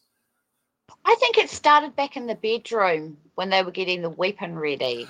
Oh yes, the Um, the brick had it was They were trying to, did you hear them trying to justify why they were, what they were about to do? Oh no, we have to because she's, she's an obstacle. We have to because she's this and she's that. And, um, that, so I think it started there in the room with them just trying to justify what they're about to do. And then when we get to the tea house scene, it's almost like it's going to be Honora's last supper hmm before her execution. Very, you know what I mean? And we've seen in the land of Borovnia, there's executions. It's all, you know what I mean? It's all part of it. Yep. It's uh, the condemned last meal being marched out to the courtyard. Right. That was all hinted through the. To me, what I thought was wh- wh- when you brought up real, um, ritualistic, it was like that's exactly what it was. Yeah. Yeah. And then you could see, you know, when they're going for that walk, I mean, the look, the horrendous look on Pauline's face. Pure evil. she kept, oh, pure. Just she'd lost. They they'd both lost the plot. They're both gone. They're not in reality anymore. They're living as Deborah and Gina. They're no longer Mhm. Pauline and Juliet. You think that's um and that's why I'm saying you can't just write this off and put it down. Oh, there were lesbians in tonight because because it's not it's Oh no. no that's that's only that was only one aspect and it was just one form of expression between something deeper. There's so much Yeah. going on here. We could watch this Yeah. movie again and do another review and take another two hours to flipping like Yeah. and try to we could actually probably read the case notes, I think, and do another two hour flipping session on this. It's Yeah. you know what I mean I think it's a mind This is a should be a two-parter. This movie's just so the so movie big. the the real life crime event Yeah. you know and go through it um Yeah, it was a wacky, wacky way to kill her, man. Oh, flipping There was stockings just- were built well back in the day well, actually, I actually did a lot of other research on that. oh and you they, at the back garden Yeah. well, back then, hey, they had reinforced nylon stockings. Don't have those nowadays. So that's how. And because it's a true story, you know, that's how they. That's how she died with a Yeah. brick in the stocking. You know, they dropped something, so they dropped the um the gem jewel gem or jewel Yeah. which was also as you saw was in um the fourth world as well you know that that gem was there on the ground so it's like oh that's that's where we get the um the murder scene come in you know their their distraction technique yeah yeah mm. that was horrifying god do we I know mean, I know how it's accurate this horror, but that- depiction was of was the true, true crime that's what we're kind of trying to unpack there's a few changes to make a narrative point Yep. um but pretty much this is what happened Yeah. Yep. I mean, even if you research it, you'll see that ju- just sort of most most of it's absolutely true, except it just you know a little bit of detail here that you know but was changed with purpose because Yeah, it's uh, intention. intentional Yeah. to make you question because it would be too this would be too easy to just be a, like nobody could write this today because it'd just be shit. Yeah, absolutely. Nobody could do this today to trivialize it. Yep. They they would make it into an agenda, right? Yeah. There was no agenda behind it. That was just just deliver it in a really authentic way. And this is this is true horror because true horror makes no sense. True That's horror right. is like, why did this happen? And you don't know. Yeah, and you never do know, you know. And you can't rationalize it. No, I mean they the girls were one of them. I think it was um, Pauline was interviewed a few times. She did some magazine stuff, um, interviews um, afterwards, and there was really no explanation as to why she did what she why why they did what they did. It was just d- d- plainly, Mum was in the way. perceivably, but as you know, it's demonstrated it wasn't. You know, it, was, it wasn't going to happen. Yeah. Um, wonder if the family talked to them. I wouldn't the imagine. Pauline's family talking to her. No, um, I think back then it was like just don't talk about it and it'll go away. You know, that was a different era, I guess. I'd say parents were a lot more uh, absent, if you know what I mean, because they, they both had to work, your parents had to work really hard. Um, Mhm. And menial jobs sometimes and work late and you know that's kids could be alone at home at eight seven seven seven years Well, it of was age always the older siblings looked after. That's why it was large families because the Yeah. older siblings basically That's raised right. the younger ones. You know, I was exactly right did you have a big family i mean no, I've, no, I I've- was just uh, two of us. Yeah. Flipping, yeah God, but um it's weird. My sister used to freak out. She started. If um, I always wanted my parents to go out now and again, go out to the pub or something. And my sister would start. She'd start running up the street crying and stuff and making a freaking scene. You're like, what the hell? There's not even two years between us, so it's not like it was like massive. I used to hate her for that. And then flipping uh, one time, I was changing. Uh, mum and dad went out for a bit, and I was changing the fish tank. So you know, all the fish come out in the bowls, but getting out to clean. One of my mates called me and I went round to his house for a minute. Came back, she had let all her mates in and the flipping fish.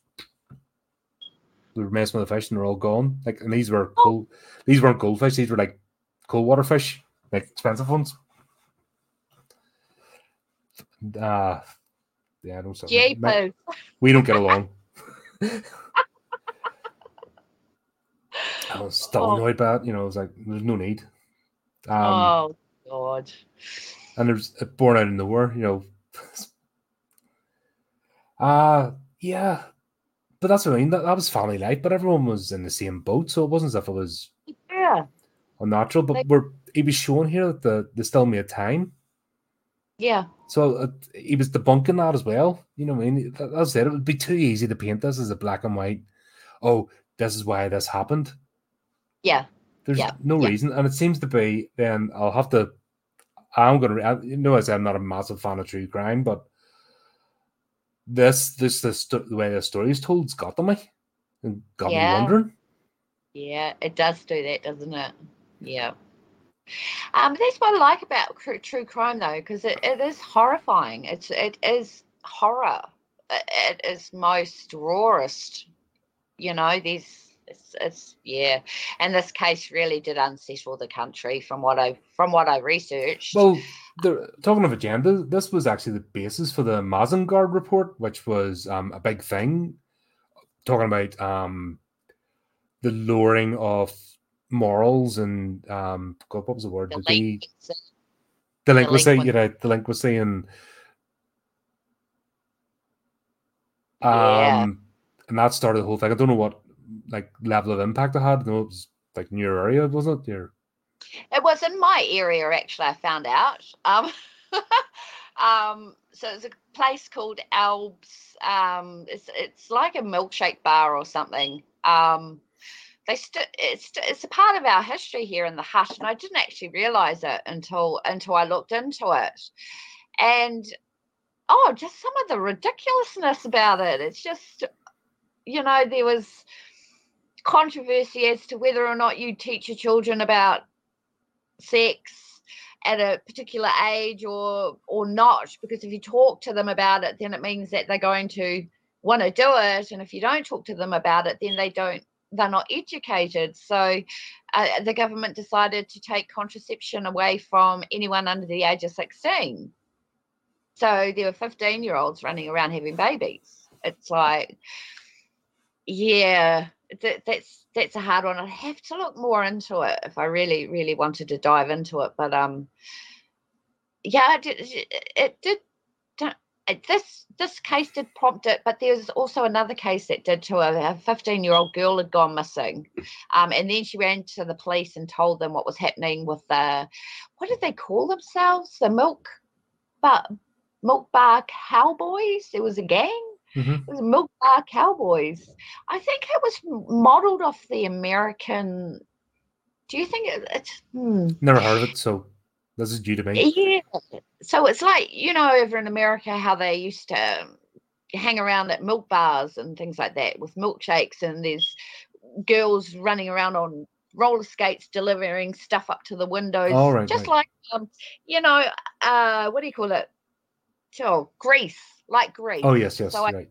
I think that's that's basically what was happening. So people were meeting at underages underages were meeting at this this bar in the Hutt, and then they were going over to the riverbank and having sexual encounters and orgies and all sorts of things. Um, it, it, just flared up over here. Um, family planning got involved. They were the they were trying to say if your child is of this age and is having sexual relations, then you can't have a benefit. And it was like, oh my god. Um, yeah, it was quite a big thing. So I guess it goes to show what was happening in that era, you know, um, coming out of the war, you know, um, what effect that had. Um, I mean, there was a Great Depression and get yeah. what what always happens when there's no money, there's no prospects, people do sex and drugs. The and, yeah. there is people shag, people drink and take drugs because there's nothing else to do. There's nothing to motivate them. Um, I don't know if you ever heard of the study on rats, the cocaine rats. No. Right. So basically, what what the did was, um, if you have a, have rats in a cage, and there's nothing, no stimuli, so it's just an empty cage, and you give them one drinking water thing just clear and one with cocaine in it, they'll go always to the water with cocaine. However, if you repeat, repeat the experiment, but the cage is filled with um, stimuli, so foraging and you know natural things, yep. and you still put the same water bottles up, the rats won't go to the one with cocaine in it; they'll go to the normal bottle because they're fulfilled. Interesting. So it's, and once again, it's just let's everyone blames you know, it's the substance, it's this, it's sexuality. No, no, no. It's having purpose in life. if you have no purpose in life, you're going to look to fill it with something. Yeah, yeah, you're damn right. And it's that's where it leads to self-destructive behavior. But if you can have a fulfilled life, and it's not about money, once again, so it's not about you know wealth. No, it's about no, finding something meaningful in your life, whatever that might take. Yeah, boredom. Yeah, boredom's a sorry, Gabby just chipping in there. Um yeah. Yeah, you're you're bored, you've no purpose, you've no drive, you've you you rely on others to entertain you. You can't then do you know why some people can't sit and just silent? They start freaking out and getting agitated. They're the type of you know, that. Then go yep. to substances because it just can't function. Yep. And then that becomes yep. a crutch, and then that leads, you know, it's all that kind of stuff if you can't spend time by yourself, you've got a problem. Mm-hmm. that's as far as you know. And that's not saying you shun people. It means no. be comfortable in yourself first. Then you can appreciate others' company, but you can also, when things are maybe getting too much or not, you're not feeling right, you can step back and not feel like you're missing out. And it's the same as do something in your life that doesn't require getting wasted or you know rubbing your bets up against somebody else Yeah. because that's where it stops being an indulgence and becomes a compulsion. Yep, absolutely. And that's so. I wonder, I wonder if they would have ended up doing what they did if they were in our time now with all the devices and the technology we've got if if um, if they were in um. front of screens right this would not have happened i don't think i don't know with because we see enough narcissists on the internet They'd yeah. probably been part of count. They'd probably be around in a mob trying to get groups together. Pauline would have been the type that would join the groups. So we'll see it with social media with groups and yeah, uh, yeah. little cliques of form. And I mean, that uh, behavior doesn't go away. Yeah, no, you're right. I, it, it just crossed my mind though. I was thinking if if they if they weren't so bored, perhaps. But the bored? How can you be right? Um, sorry, I wasn't like I'm just when you look at how they were, the family was engaged. They weren't just sitting; they were they're involved with each other. They had hobbies. They had school. They were inventing stories. They had play. Because one of the one of the problems with today's people is they don't do imaginative play. That's why they're all there's people acting out in their like 30s and 40s now, like children, because they never play it as kids. Yeah. And it's partly because they're sitting with a stupid screen and that's all yeah. they do. So they're yeah, like I said, they're sitting staring at that. They're not um saw when my ex stepson just like, no cognitive ability, don't know how to use like pencil and paper and draw. Yes. It's Or how to yeah, you're right, you're right. Yeah, I know. It just um it just crossed my mind. That's all w- uh, uh, um to do with boredom, and I was just thinking, you know, a lot of people head for the screens when they get bored. But you're right, they weren't. th- They didn't look like bored children, but their lives were full. I mean, Ju- Juliet had was dressing up in princess clothes and running through the forest at fifteen. and playing with her brother even before Yeah. Pauline came into the scene.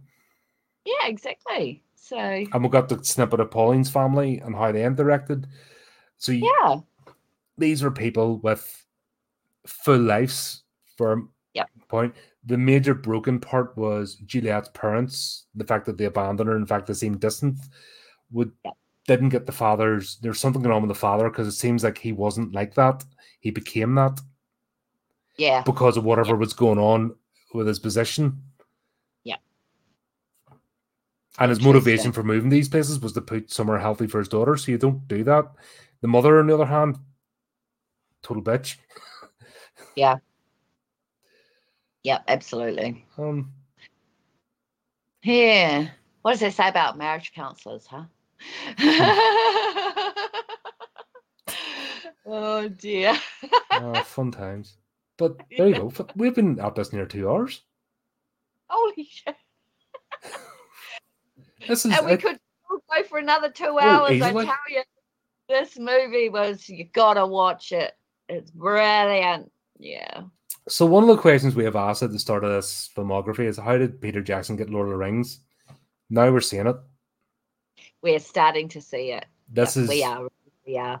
um it's such a you know I mean you would think by the title and all it was an understated throwaway movie. God no, this is deep. Yeah, it is. It is. And it's still talked about today. You know, that, that whole case and Heavenly Creatures, the movie, still talked about today. Yep. There you go. Um, highly recommended. Definitely check this one. I didn't think this was one I was going to enjoy. I didn't. I actually didn't know what I was going to think about it. Because I had no Wow. Wow. And I would definitely say anybody can watch this film. Yeah, it's not going to traumatize anybody. No, no, no. It's um, no, no trigger warnings for this either. Yeah. just if you think about it and the actual why it happened, you that's what'll you it'll make you think. Yep. Now, if you don't like thinking, that might traumatize you. Like our troll came on last time that she obviously Yeah. doesn't like to think. oh my goodness. I just, I'm just, I just, I'm just so happy we'll have a troll now. It's great. We've made it. Yay! But I don't think she's going to come back and troll anymore. I, I hope she does. I do. I part of me hopes she does because I just want to get stuck in. I know I'm. oh. You're a bit of a Uh, but- I can see that. On on that note, though, this is a brilliant movie. Gabby made a great point there. It, it hasn't aged. No, it hasn't aged. Not at all. It's uh this is this goes under time. I mean, you can watch this ten years from now and still you not feel like Yeah. anything's wrong with it. No. Brilliant storytelling. Makes you question everything. Um characterization. Oh my god. On point. you can't you know what I mean this is what you need but you, when you don't have you did have special effects but characterization it doesn't matter about special effects the fucking characters is what leads the story Yeah, a hundred percent. Yeah. Well folks um we'll wrap up here before we go into a three hour flipping I'll be like having to like knock us off to go to work. Like, Yeah, I've got things to do, man. yeah yeah we've got stuff to do right? We haven't planned we have haven't planned for it to go this long but um Del thanks again for coming on. Always wonderful. Um I'll look up what the next one is but we're obviously going to carry on. A couple of weeks time we'll do the next one. Um thanks everyone for the chat. That was brilliant. Um really good uh, conversation we've had. Um as usual we're going to do more again. Plenty of stuff coming up as always. So keep up to date with the channel. Do the typey clicky things. Until next time keep it creepy. Keep it horrific. Bye.